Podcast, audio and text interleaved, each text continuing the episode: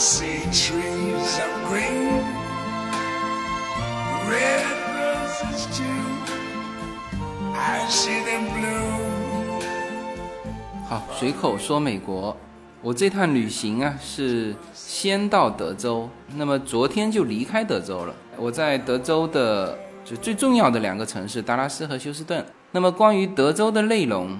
因为内容比较多、呃、所以我觉得要回头整理一下、啊、专门来讲德州。呃，今天我人已经到了路易斯安那州的这个新奥尔良。提起路易斯安那州呢，呃，唯一大家有印象的就是新奥尔良。那么新奥尔良也是路易斯安那州呃人口最多的一个城市啊，但是这个人口最多有多少呢？呃，今天我还和这个新奥尔良的一个听友，就是我们随口说美国的一个听友聊到这个城市，就聊得特别兴奋，所以呢就按耐不住这一周。就先上路易斯安那州的这个新奥尔良的内容。好，那这样哈，我们先来听一段这位听友给到随口说美国、呃、全体听友的一个、呃、关于新奥尔良的一个介绍、呃、然后再回到我们的内容中来，先听听这个当地人对于新奥尔良的一个评价。各位随口说美国的听友大家好，我是 Olivia， 今天非常荣幸能在新奥尔良见到自由军一家。我是来自新奥尔良杜兰大学的中国留学生，我在新奥尔良已经生活了两年多了。新奥尔良是美国南方一座非常小众的旅游城市，它是美国路易斯安那州第一大城市，但是不是首府。这边气候常年湿润，一年中有十个月在二十五到三十五度之间，然后剩下的两个月大概在十度左右。一提起新奥尔良，大家一定会想起肯德基的新奥尔良烤翅和鸡腿堡，但其实新奥尔良真的没有烤翅。新奥尔良是以它的美食、酒吧和狂欢节而闻名。这边最有名的要当属每年二月份的 Mardi Gras 狂欢节，在狂欢节期间，大概持续两个礼拜左右，每天都会有花车游行，然后学校会放假，当地的办事机构啊、公司也会放假。所有人都会走上街头，加入到游行的队伍中去抢那些花车上扔下来的东西。其次就是这边的酒吧，在新奥尔良的市区有一片法国区，它的建筑风格就是当年被法国人占领的时候他们所建造的一些房子，所以建筑风格就是非常的法式，有很欧洲的那种小阳台的感觉，所以很多人来到新奥尔良就感觉这是一座欧洲城市而非美国城市。这边最著名的有波旁街，就是酒吧一条街，而且新奥尔良是为数不多允许在美国允许拿着酒瓶在街上走的城市。然后酒吧的边上就有赌场，每个季度都有相对应的海鲜，每年的一月二月是大概是这边的螃蟹丰收的季节，所以那段时间的蓝蟹非常便宜。然后到了三月到六月就是很有名的小龙虾季，最近的小龙虾大概是在两三两到三美元一磅。然后当地的一些公园啊、一些学校都会组织一些小龙虾节，就比如说你可以买十块钱的门票，然后进去公园会组织就是酒吧驻唱过来表演，然后有无限量的小龙虾进供应。所以美国人会把这座城市叫做 Big Easy， 就是非常非常放松的一个地方。但是由于地理位置和人口结构的一些因素吧，这边的支柱产业就是旅游业和能源，并没有很多的就业机会，所以很多人会选择在毕业之后离开这里。这个城市的华裔比率非常低，但是有很多的越南裔，总体人口比率最高的就是非洲裔美国人。特别是在二零零五年卡特里娜飓风之后，整个城市被淹没了，人口差不多减少了一半，从原来的五十万降到了20万左 20, 20多万。但是总体来说，这还是一座非常适合旅游的城市，欢迎大家来感受一下不一样的美国，谢谢。 OK， 那么我们回到内容中哈。我这位听友说这个新奥尔良加上卫星城只有三十万人哈。虽然说美国地广人稀，但是我们走过的所有的城市，我到目前为止哈，呃，当然那种小城市，比如说今天，其实我昨天就已经进到了路易斯安那，然后呢昨天晚上是住在这个路易斯安那州的首府叫做 Baton Rouge， 呃，这个发音有是法文的发音哈，中文有的把它翻译成巴顿鲁鲁日啊，或者说巴顿鲁治啊，这个大概就是这个首府啊。这个首府极其之小，大家记住哈，就是如果在中国一个省的省会城市，那基本上是这个省最大的城市，呃，或者说是最知名的城市，是吧？但是在美国呢，它的首府往往都是很不知名啊，除了像这个 Georgia 的亚特兰大，亚特兰大本身就是首府，像像加州，加州的首府 Sacramento， 就是华人说的叫三颗馒头嘛，这个城市大家也都不知道。那像这个 Louisiana 的这个首府 Baton Rouge， 这个几乎没人知道。我也是正好路过，因为昨天晚上开车，如果开的呃直接到这个新奥尔良。有点远，要开到晚上九点。那那个首府呢，离这里大概就是一个小时的车程，所以说我们就就先到这个首府啊，住一个晚上啊。就是不提这种小的城市，像新奥尔良这种城市啊，这个就属于我停留过的比较小的城市了，就人口比较少的。呃，从德州到路易斯安那州。这两个州是相邻的哈，其实这一条路线，呃，大家其实也是可以选择，因为我现在出门基本上都是十天十天的，呃，一个行程，呃，很适合国内的这个自驾游的这种这种行程安排，因为基本上国内的朋友到美国来也就是十天到十五天的行程嘛，是吧？那我上次其实从亚特兰大一直开车开到。这个佛州的迈阿密，呃，这条路线也差不多是十天。那么这一次我的路线也是十天，所以像这种十天十天的路线啊，大家都可以就按照我的路线走。你像我这次是在就飞机直接飞达拉斯啊，然后呢，达拉斯开三个小时就到休斯顿，那休斯顿呢开五个小时就到了新奥尔良。这样子我们算是玩的很充分了，在达拉斯我们待了三天时间，休斯顿三天时间，然后新奥尔良准备再待三天，呃，然后再加上路途的这个时间，基本上十天是打得住的。那么这条路线其实是有一点这个考察的这种意识哈，因为德州的这两个城市，达拉斯和休斯顿，很多人最近在这两个城市买房嘛，呃，甚至有一些这个国内的朋友是只听中介的，就在那边买房啊。呃，那我平时也可以看到很多的项目啊，就是那种纯投资的商业地产项目啊，也都是休斯顿的。所以我觉得这条路线呢，比较适合什么呢？就是比较适合。去德州去考察，考察完拐到新奥尔良来，这个吃几天好的再回去，而不是说德州没有好的哈，德州的这个烤肉啊，这个扒鸡啊也非常好啊，但是德州和新奥尔良比就没得比了啊，新奥尔良的海鲜啊，新奥尔良的法式大餐，它的整个风格是就美食而言。那算是美国的美食之都啦，啊，所以说，哎，工作之余，啊，考察完德州到新奥尔良来，五个小时的车程，是吧？吃它几天回去，啊，然后这也是一个非常浪漫的一个一个城市。我们今天早上从这个首府出来，啊，中间还有一个很重要的一个点，就是叫做橡树庄园，啊，这个我朋友圈一发，就很多人。看来我这个朋友圈里面，或者说我们听友里面是非常多的这个驴友哈，这个我无论到哪里，这帮人比我还熟悉。我一拍照片，呃，他们都知道这个是橡树庄园。它为什么这么出名呢？就是那个《乱世佳人》在这里拍的，呃，也是一个非常浪漫的一个庄园，巨大的这个橡树，两百多年吧。这个我听今天的导游给我介绍啊，所以。这条路线呃也是呃值得向大家推荐的。然后这条路线的呃最后一站就是这个美食之旅，是今天的主要内容。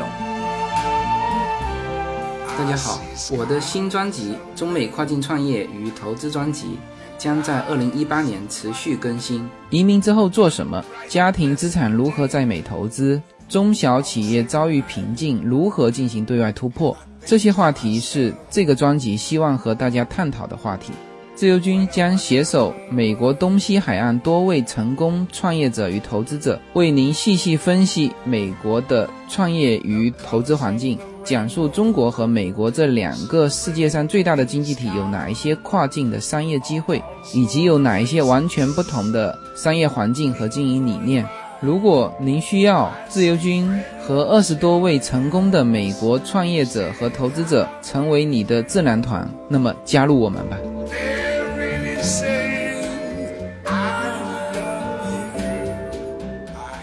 那么昨天我其实就离开了德州，进入到路易斯安那州。那么因为在这边有个听友嘛，我们之前就在联系，他首先告诉我说路易斯安那州的路不太好，他说你要有心理准备啊。那那我做好了充分的心理准备进来，哎，发现路还可以啊。呃，其实路易斯安那州的就整体的感觉我是非常喜欢的。第一呢，与德州相比，路易斯安那州更凉爽。呃，德州呢，我第一个晚上到德州，从洛杉矶飞过来，第一个晚还是晚上到的。这个灼热的空气，就感觉确实就是热。呃，这一趟比我两个月前到佛州就已经又热了好多了。啊、呃，所以呃，德州到了夏天呢，我相信你还是感觉出来它的热，但是呢。这个路易斯安那州不热，我一点都不觉得热，因为像今天昨天啊，我进来两天它都是傍晚开始下雨啊，包括晚上有的时候还在下啊，它就是就一阵一阵的阵雨，下得快下得猛也收得快，就跟洒水车一样啊，所以这边的整个路易斯安那的这个植物非常的茂盛。然后我们就沿着这条沿着这条州际十号公路，从从西往东啊，我们就就一直开过来。其实新奥尔良是在整个路易斯安那州的最东边，它就是已经入海了嘛，它下面是墨西哥湾，它已经到了港口了。那么整个路上给我的感受是非常棒的，呃，植被非常好。昨天我可能还没有感受到这个路易斯安那州的这个自然环境，那今天是气候啊自然环境啊是彻底感受到了。我跟叶子说，我说这个地方非常像我们的福建，就是气候来说。那当然现在福建福州啊厦门啊就变得很热了嘛，那这个地方的气温它最高也就是到三十五度，就是没有说三十七、三十八、四十度，现在好像福州变成了四十度，有的时候就很热嘛。所以我跟叶子说，我说这个地方几乎可以说是就是福建最好的气候的时候啊，它又很湿润，然后呢又不闷热，因为它每天都下一场雨嘛啊，所以我说这个地方真的非常像福建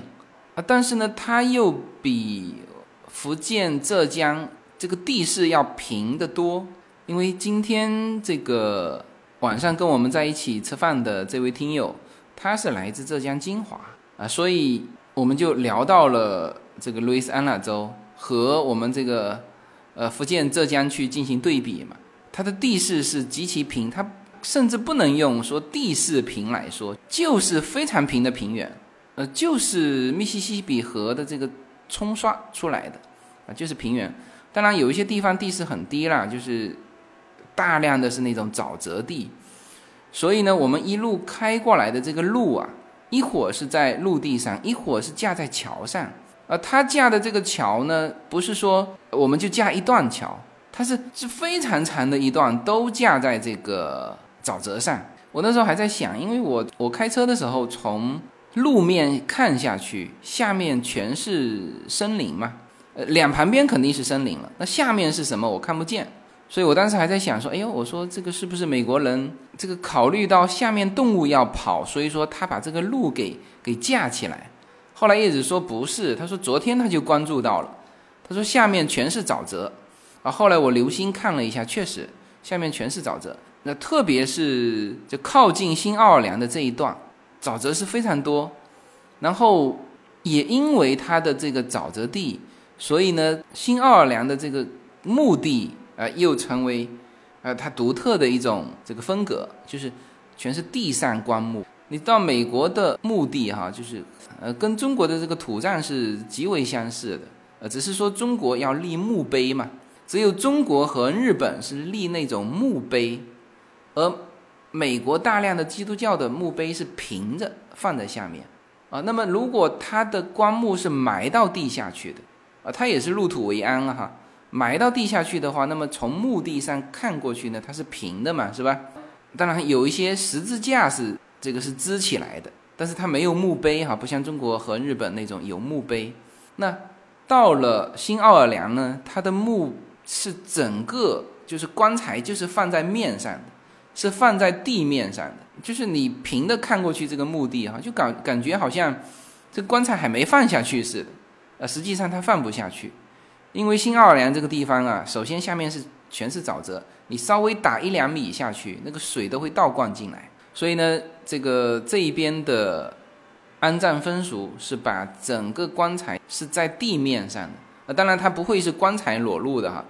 它是放进一个就石头做的，就类似石棺这种的啊。它这个我相信造价要比直接放下去来的高哈。啊，这就是他们的风格，叫地上棺木，呃，也又叫悬棺。其实这个在我们的概念里面不能叫悬棺，因为我们中国有那种悬崖上的安葬仪式，那个才叫悬棺啊，所以这个只能叫做地上棺木。然后说起墓地哦，首先再多说几句哈。这边墓地是这样的，就是它到了一定的时候，它有这个捡骨的习惯。这个这又和我们中国土葬那个很相似，就是比如说几十年过去了，这个尸骨早就只只剩下骨头了嘛，那就不用占那么大的空间了嘛，是吧？那他就把这个骨头捡起来，再放一个小坛子。那中国是这个小坛子另外埋嘛，那他们是这个小盒子或者小坛子呢是往下放，然后新的棺木再放在上面，所以。他们的安葬仪式是一个棺木里面，甚至有可能是几代人，啊，这个父亲去世，打开棺木一看，哦，爷爷已经这个只剩下骨头了，那么收拾收拾往下放，然后父亲的棺木再放在上面，那是这样的一个墓葬的文化。那么，呃，说这个墓地主要是因为说它的地势低哈，所以它的公路。它的墓地全部要悬浮起来，那么也因为这样，所以呢，新奥尔良它整个城市啊，其实是低于这个海平面十英尺的。那么这个城市呢是有飓风的啊，一旦飓风下雨，你毕竟是低于海平面，所以经常的这个稍微一飓风一下雨，这个海水就倒灌进来。那么最严重的一次就是二零零五年的卡特里亚的这个飓风。那么那一次呢，就是整个的新奥尔良全部淹了。那次总统只能是坐着直升飞机在呃这边来来视察。所以从那一次之后，新奥尔良的人口啊骤降，降了一半。那么二零零五年之前，这个新奥尔良的人口。大概已经达到七七八十万了。呃，零五年之后，大家发现这个不行。这种城市虽然说有很多的美食啊啊，甚至有非常多的这个娱乐享受。我那位听友在这边读的新奥尔良这边的一个叫杜兰大学嘛，它这个大学全球排名也三十三十七位还是三十九位，然后是美国排名第一的 Party School。他说他们的同学呢都是加州的或者是纽约那边非常有钱的这种家庭，然后到这边就是来享受的，呃，所以整个的新奥尔良城市是一个这个娱乐之都，是一个美食之都，是一个享乐之都，这么好的一个城市，而且气候环境又好啊。但是呢，就是因为这个飓风，特别是因为二零零五年的那一次卡特里娜飓风，导致了大量的人口啊从新奥尔良搬出去，它的人口始终是负增长。那么前几年的数据是三十七万人，加上它的卫星城啊，就这个数字八九不离十啊。所以我们还在感叹嘛，就是说就是说如果你想综合评价一个城市一个地方，其实在美国这种地方呢，你就看它的房价就好了。房价说明了所有的一切啊。比如说就举这个新奥尔良这么好的一个地方，我刚才说了，美食之都、娱乐之都、享乐之都，是吧？那么它的普通的房子就是 house single house 独栋别墅哈，就是三十万，那三十万都已经可以买不错的啊。当然也是有豪宅的哈，就是就这里面分成两块。我刚才说到的房价反映了这个城市的所有综合指标，是指普通老百姓住的房子，不是指那种豪宅区。豪宅区，全美国的豪宅区呢都很贵啊，都是几百万以上。这一部分呢，他他买在那里不是为了什么性价比的啊，就是随便蛮蛮买一套放在那边作为这个过来度假用的。所以各个城市的这种豪宅其实价格都差不多，纽约也有几百万、上千万的房子，加州有，是吧？连新奥尔良这种城市啊，房价不高的城市也有这种豪宅区，所以这些豪宅是美国那一批人买的啊。先把他们剥离开啊。其实我这几个月走过的这些城市房价都不高，亚特兰大、奥兰多、迈阿密、达拉斯、休斯顿、新奥尔良，就是一个独栋别墅基本上就是三十万、三四十万。算是最顶峰的了。那么我们就感叹哈、啊，就是房价说明了所有的问题。比如说我这位听友，那么他是今年毕业嘛，就开始找工作，他是抽到非常幸运的抽到 H 一 B 的这个抽签，那就是找工作啊。他本来也想去这个休斯顿，但是呢没有工作机会，最后是旧金山的这个一家单位录用了他，所以他就去旧金山工作了。所以加州的房价为什么高？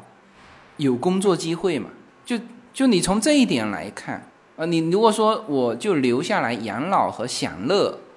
那这个这个另外说。但是呢，如果说你整个从生活家庭的角度去考虑，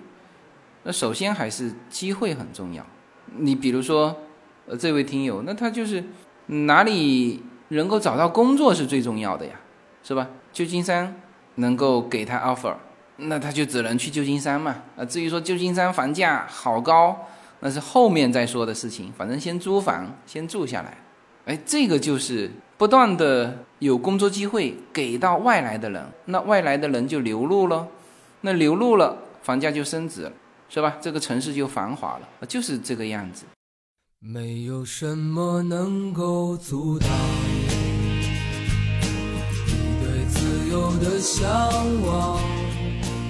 人生是一趟旅程，精彩的是沿途的风景。大家好，二零一八年我将继续和大家相遇在随口说美国。这个专辑的播出时间是北京时间的周五下午，每周一期，不见不散。那么大家除了听我的音频节目之外，也欢迎大家登录我的微信公众号，公众号的名字是无限空间。当然大家还可以关注我的新浪微博和今日头条，这两个平台的名字也是随口说美国。移动互联网的神奇之处就是可以把同类的人拉得很近，天涯若比邻，世界地球村。让我们享受这个自由连接的世界吧。盛开着永不凋零蓝莲花。所以我们今天就感叹说，这么好的地方，我甚至今天在见到我这位听友之前，我我是从我们大概是住在呃这边市中心嘛，就是它有一个法国区，和这个中央 C B D 的区，然后我们就在这二者之间、呃、然后今天他这位听友给我推荐的很多很知名的这种吃饭的地方都就在我们楼下、呃、我们就住在这里。那么从我们的酒店走到他订的那个餐厅，那今天我们吃了一顿也不叫大餐嘛，就是法国餐，因为他在这边已经三年了，所以对这边的情况是非常熟悉。那么我们从酒店走过去大概就走了六分钟。这个城市很小哈，我我说这个我问他，我说如果说从南走到北是不是差不多就十几二十分钟就就能走完，他说差不多，总共才加上卫星城才三十万人的城市，也就是这个这个范围哈。我从我们所住的酒店走到餐厅，我就开始把这个城市和我所见过的很多的城市去做比较啊。首先我还是觉得它是呃，目前为止啊，我接触到的城市里面最像福州的一个城市，甚至它路边种的那个灌木，你知道城市里面会有一些隔离带嘛，隔离带会种一些比较矮的这种灌木呃的这种植物，就那种植物和福州的那个隔离带的植物种的都是一样的、呃、然后经常呃下一阵的雷阵雨，这个跟福州的春天也是一模一样。那继续往前走，它这边也还是有高楼的，然后呢路不宽，在本来就比较狭小的路上啊，再配上有轨电车啊，像有轨电车呢，啊，一个是新奥尔良，还有一个就是旧金山，旧金山也有那个单单车嘛。那么这个场景就是高楼、窄的路，路上又有电车，啊，这种感觉瞬间让我想起香港。呃、啊，那当然，香港的楼更高哈，在香港是你几乎看不到天的，呃，但是我刚才这一路走过来的感觉，哎，又让我啊想起香港。然后呢，在过一个十字路口的时候，突然间从旁边飘来一阵这个大麻的味道啊。然后呢，我这个听友又告诉我说，在新奥尔良有很多的街区啊，就属于不适合带孩子去的啊。他说，这边刚刚进行了一次裸体的游行，就是属于那种很放得开的那种，其实旧金山也很放得开哈。然后这边的很多的街区啊是不适合带孩子去的，就是这个会有很多这个儿童不宜的这种画面嘛啊，所以这种感觉又让我想起另外一个城市，哪个呢？就是荷兰的阿姆斯特丹。我曾经在阿姆斯特丹这个租了部自行车骑了好几天。那么因为我问到他，我说这个新奥尔良到底有多大的时候，他说大概从南到北就走十几二十分钟。哦，我瞬间就想起了阿姆斯特丹。阿姆斯特丹也是，我当时住就住在这个梵高故居啊，有去过阿姆斯特丹的都知道，梵高故居基本上是在阿姆斯特丹的比较南的方向嘛。然后我有一次是骑着自行车穿过他的N 个浮桥，因为阿姆斯特丹几乎是建在一片水域上的嘛，呃，就是大概走个两百米就有一座桥，走个两百米就有一座桥。我穿过它的 N 个桥，到了它的北边的火车站的时候，大概我算了一下时间，也就是二十分钟。然后也是这个城市当中有很多的这种水域，因为它因为它就在这个密西西比河旁边嘛。然后呢，这个空气当中弥散的这个大麻的味道和阿姆斯特丹又极其相像，所以呢这个就是新奥尔良给我的这个第一个印象。我们这一趟呢是带着孩子来的嘛，所以新奥尔良的这个什么享乐之都啊、呃，什么呃放得很开的那种场所啊，这个我们呃这次我们没去啊，所以就没法谈。呃，倒是这个美食之都可以跟大家好好谈谈。这里呢，我要讲一个很有意思的事情哈。大家提起新奥尔良，大家首先会想到什么呢？就新奥尔良这个城市啊，在中国人的心目当中还是有那么一丁点印象的哈。它甚至比路易斯安那州还有点名气哦。大家都知道，美国好像有一个新奥尔良，那么新奥尔良有什么呢？可能留给国人心目当中那么一丁点的印象，就是新奥尔良烤翅。如果没有这个烤翅，大家可能也就完全不知道新奥尔良了。那么问题就来了，新奥尔良其实是没有烤翅的，就全中国人民都被这个肯德基耍了一把，是吧？大家都知道新奥尔良烤翅吧？我们在无论是在 Google 还是百度，你只要输入中文新奥尔良，后面啪啦跳出来第一个就是新奥尔良烤翅。但是新奥尔良是没有烤翅的，呃，你不能说新奥尔良不烤翅哈，但是在新奥尔良这边你吃很多东西，新奥尔良的生蚝，新奥尔良的小龙虾，呃，新奥尔良的什么什么什么海鲜，它在这边本土的这个食品里面就没有新奥尔良烤翅。我看这个知乎里面啊，也有些人问这个新奥尔良烤翅和新奥尔良有什么关系，还有人回答说应该是有新奥尔良烤翅这道菜的，不过呢不一定是肯德基里的那个样子啊。这里我很郑重地告诉大家，新奥尔良就没有新奥尔良烤翅这道菜。我那位听友啊待在这边三年了，就没见过这道菜。那么这个说清楚了哈，我们先把这个什么所谓的新奥尔良烤翅先拨到一边。其实新奥尔良呢有一样东西倒是中国人民非常熟悉的，什么呢？小龙虾。这个我们今天中午这个到新奥尔良的第一顿，我们就点了一大盘的小龙虾，五磅哈，一磅差不多是接近一斤吧，大概 零点九 斤，哎，所以五磅大概就是四斤半的这个龙虾。多少钱呢？二十美元。呃，这个价格怎么样？我今天在朋友圈晒出我们在新奥尔良吃的这个第一顿小龙虾大餐，那就很多朋友就就很兴奋嘛，终于见到一个他们非常熟悉的东西。那么啊，第一个问题就是问这个什么味道啊？然后我的回答是也是麻辣味的。我其实没有跟这个店方说我要什么味道，他也没问我说哎，你是要麻辣的还是要清蒸要什么，没有，啥话都没讲，我就说要这个小龙虾，他啪一给我上来就是麻辣味的，就是和我们福州吃的一模一样。当然我们现在就口味越吃越重了哈，就是甚至做得非常辣，那它辣的还算好，但是一定是麻辣味的啊，这是第一个问题。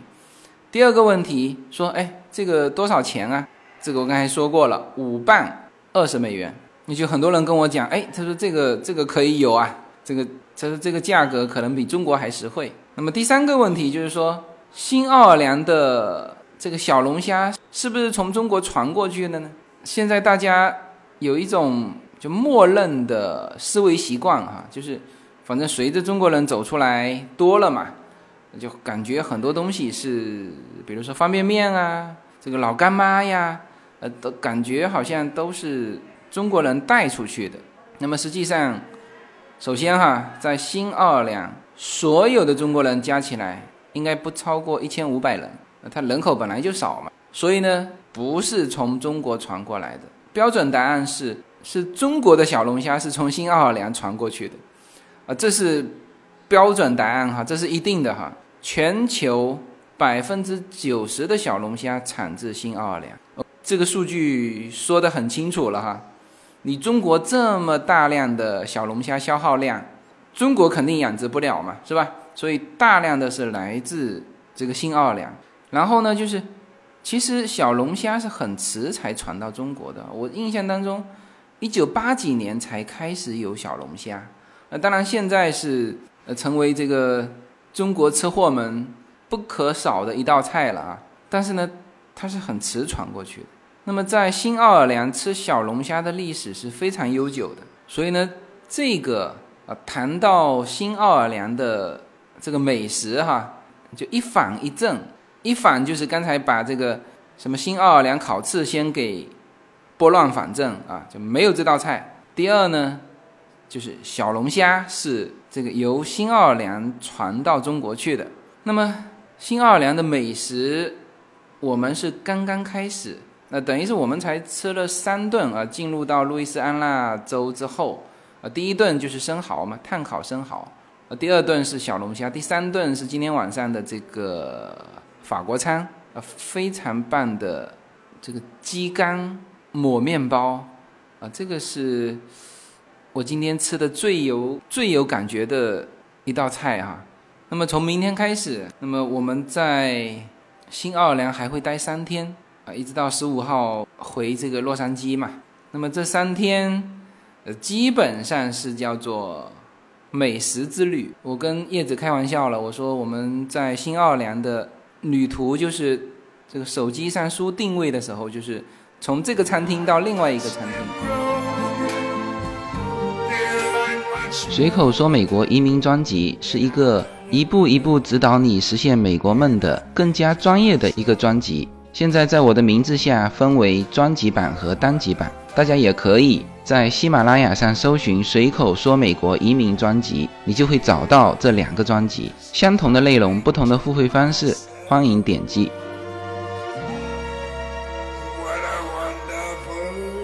好，那么这一期的节目啊，我是分两两次录制的。那么刚才大家听到的内容呢，是我昨天晚上录的。呃，在我们住的这个酒店还不错啊，有一个 business room， 就专门在酒店大堂，呃，这里面有上网的这个一个独立的小房间。那这样子呢，我就可以在这个房间给大家录这个呃这期的节目。那么之前说过了啊，这个基本上到新奥尔良呢，就是。就是美食和娱乐。那么关于美食，那么之前说了哈，就无非是法国餐以及现在的海鲜，就是小龙虾。那么我们今天黄昏的时候啊，还跑到这个新奥尔良的这个河边，就这一点呢，新奥尔良和福州又非常像哈，这个它是密西西比河最重要的一条河流，从新奥尔良的城市边呃流过。那么福州也是最重要的闽江嘛，从这个市区流过啊。那今天黄昏的时候，我们是打包了这个听友推荐的一家很出名的这个小龙虾店。那其实不仅仅是卖小龙虾啦，各种海鲜也还有螃蟹啊。不过最近不是吃螃蟹的季节，所以我们还是买了小龙虾，呃，到这个密西西比河的河边，这个看着夕阳西下，吃着小龙虾。唯一美中不足的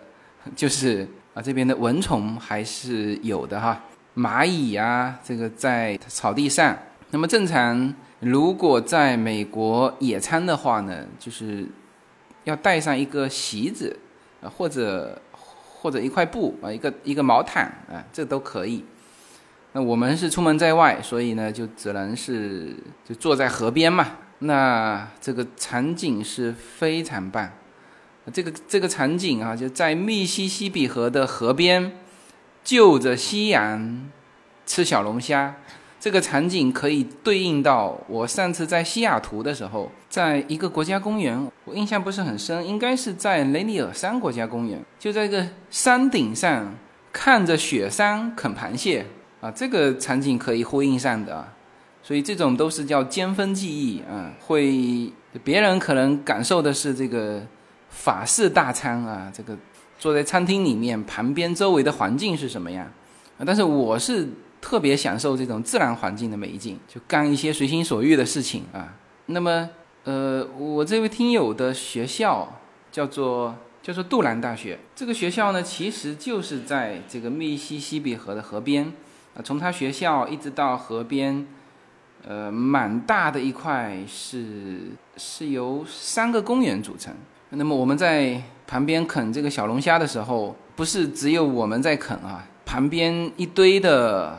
年轻人，看上去就是这个大学生，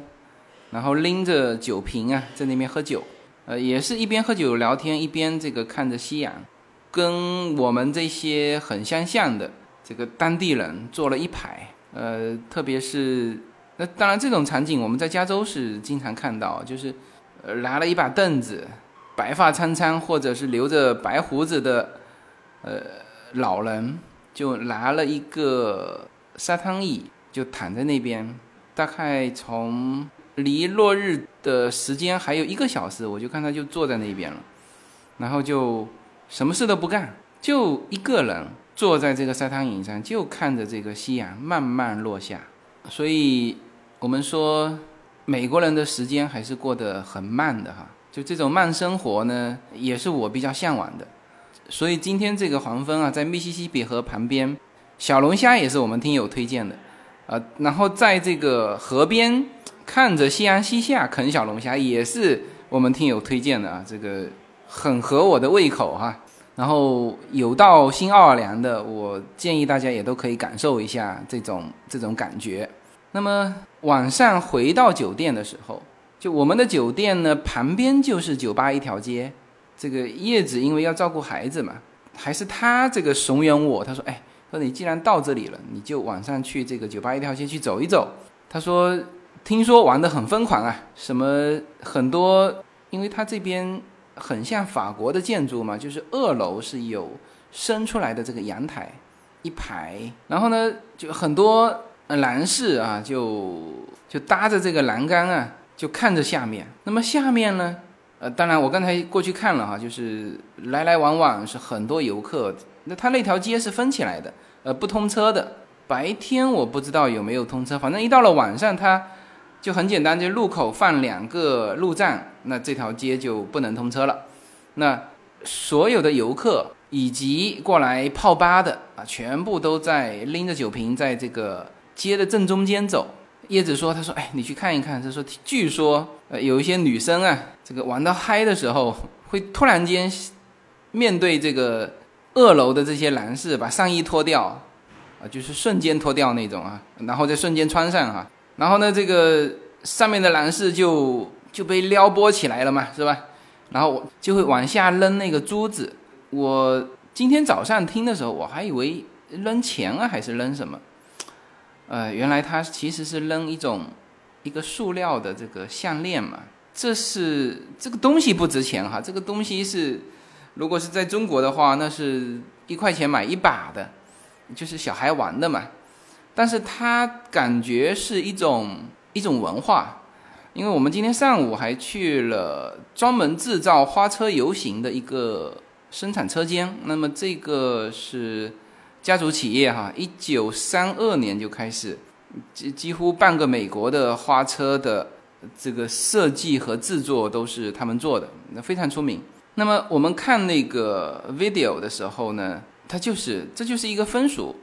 在花车上的人也是往下扔这个珠子啊，这是一种就是类似国内这个扔鲜花吧，或者是什么送花篮这一类的啊。啊，他们就是这么互动的啊！当然，我刚才过去匆匆走了一眼啊，这个也没有人是很多啦。这个楼二楼也有男士，这个手上拿着珠子啊，这个但是不像叶子说的那么多哈、啊，这也有几个吧。可能现在这个 happy 还没开始，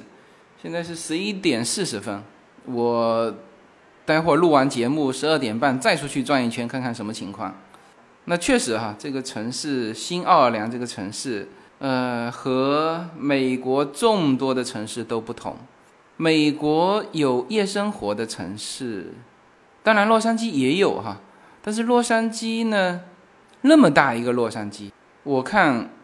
娱乐的这个规模还不如新奥尔良。那新奥尔良人口少嘛，但是呢，它能够，这不仅仅是酒吧一条街啦。其实我们上午是把这条街走透过，就是围绕一圈全是，那这个规模要比很多美国的城市要大得多。很多美国的城市不是说没有，也有，呃，可能就某个街区几几家酒吧，然后能够经营到深夜。但这边是几乎这个法国区的这个半个区呃，都能够经营到凌晨，这个感觉呢又很像迈阿密的那个夜生活，所以这个地方确实是各种文化交融的地方。因为新奥尔良这个地方，从这个历史上看，呃，一六八二年是法国人占领了嘛，然后呢，一七六二年是被西班牙人占领，然后一八零一年又还给了法国，没还几年。法国人又卖给了美国，卖给美国是一八零三年嘛，所以然后在法国人来之前，这里还有印第安的文化。我们今天在这个酒吧街旁边的那个商店走嘛，它这边有一个非常有意思的叫做巫毒，就是巫毒文化 V O O D O O， 那么这个发音就很像巫蛊。我我不知道巫蛊是不是从这个词呃直接翻过来的，那反正这一边的发音就叫这个巫斗。我们在商店里看到什么哈？看到卖那种小人嘛，那这个是东西方，我觉得很相像啊。就我们以前在电视上看到，就是很古老的东方也有这种巫术嘛，叫扎小人嘛，就是用这个稻草扎一个小人，然后呢写上某某人的名字啊，然后就这个练练有词，然后用针刺这个小人。那那个被施以法术的那个人呢，可能就就会生病啊，或者是一命呜呼啊这种。那这就是我们在电视经常看到的这种巫蛊之术嘛。这一边的印第安文化的这个巫毒，它也是这样的，就是我们看到卖的就是这个小人，就是当然它不是用稻草扎的啦，用的是这个毛线团扎的这个小人。那现在这种东西就已经变成是一个文化符号了嘛。那我们还买了四个给小孩玩，本来这个东西是是怎么讲呢，是一不好的事情。呃、但是这边既然已经形成文化，那我们就、呃、大大方方的让孩子去接触，让孩子去玩，那他反正他也不知道这是什么。但是这个就是蛮有意思的纪念品。我看到这个的时候，我跟叶子说，我说哇，我说这个我们国内叫做打小人嘛，是吧？小人至少要自己剪出来，他这边还有给你卖这个小人的，呃、但是当然他扎得很漂亮，完全是变成是一种手工艺术品来卖。所以呢，新奥尔良这个地方啊，确实是各种文化交融在这里。那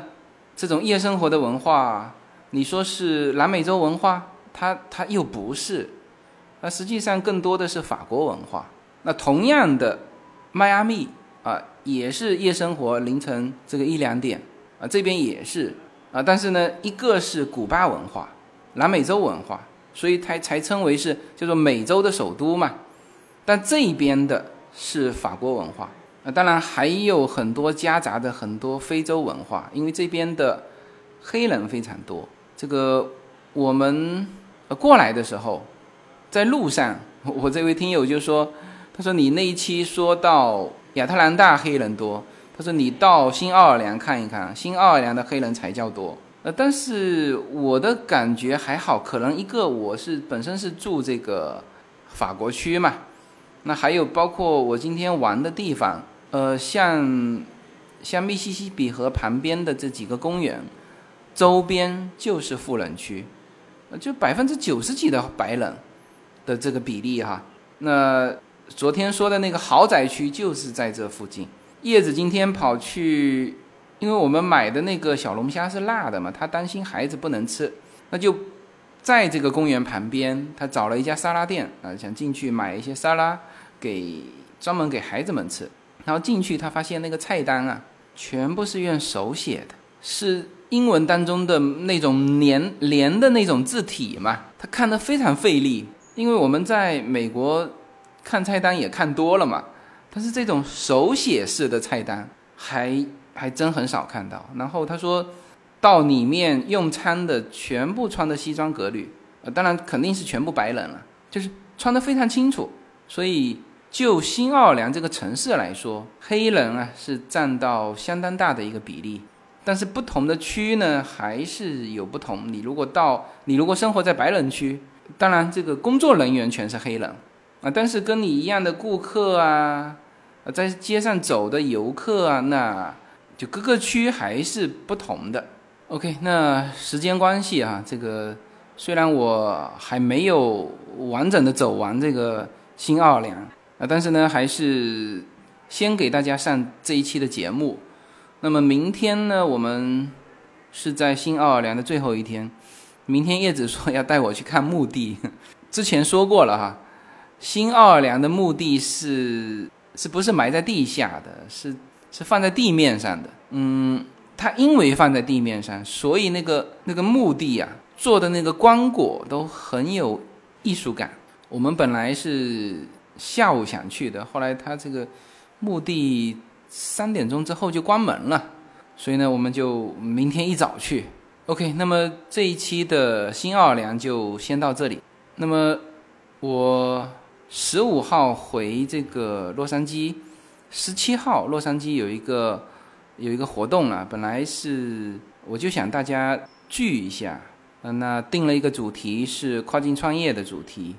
那没想到现在报名就报了八十四户，不是八十四个人哈，是八十四户，因为很多是一家就夫妻两个一起来嘛，夫妻两个都是我们听友，所以所以呢近期的内容呢也会比较丰富。好，那么这一期就先到这里，好，谢谢大家。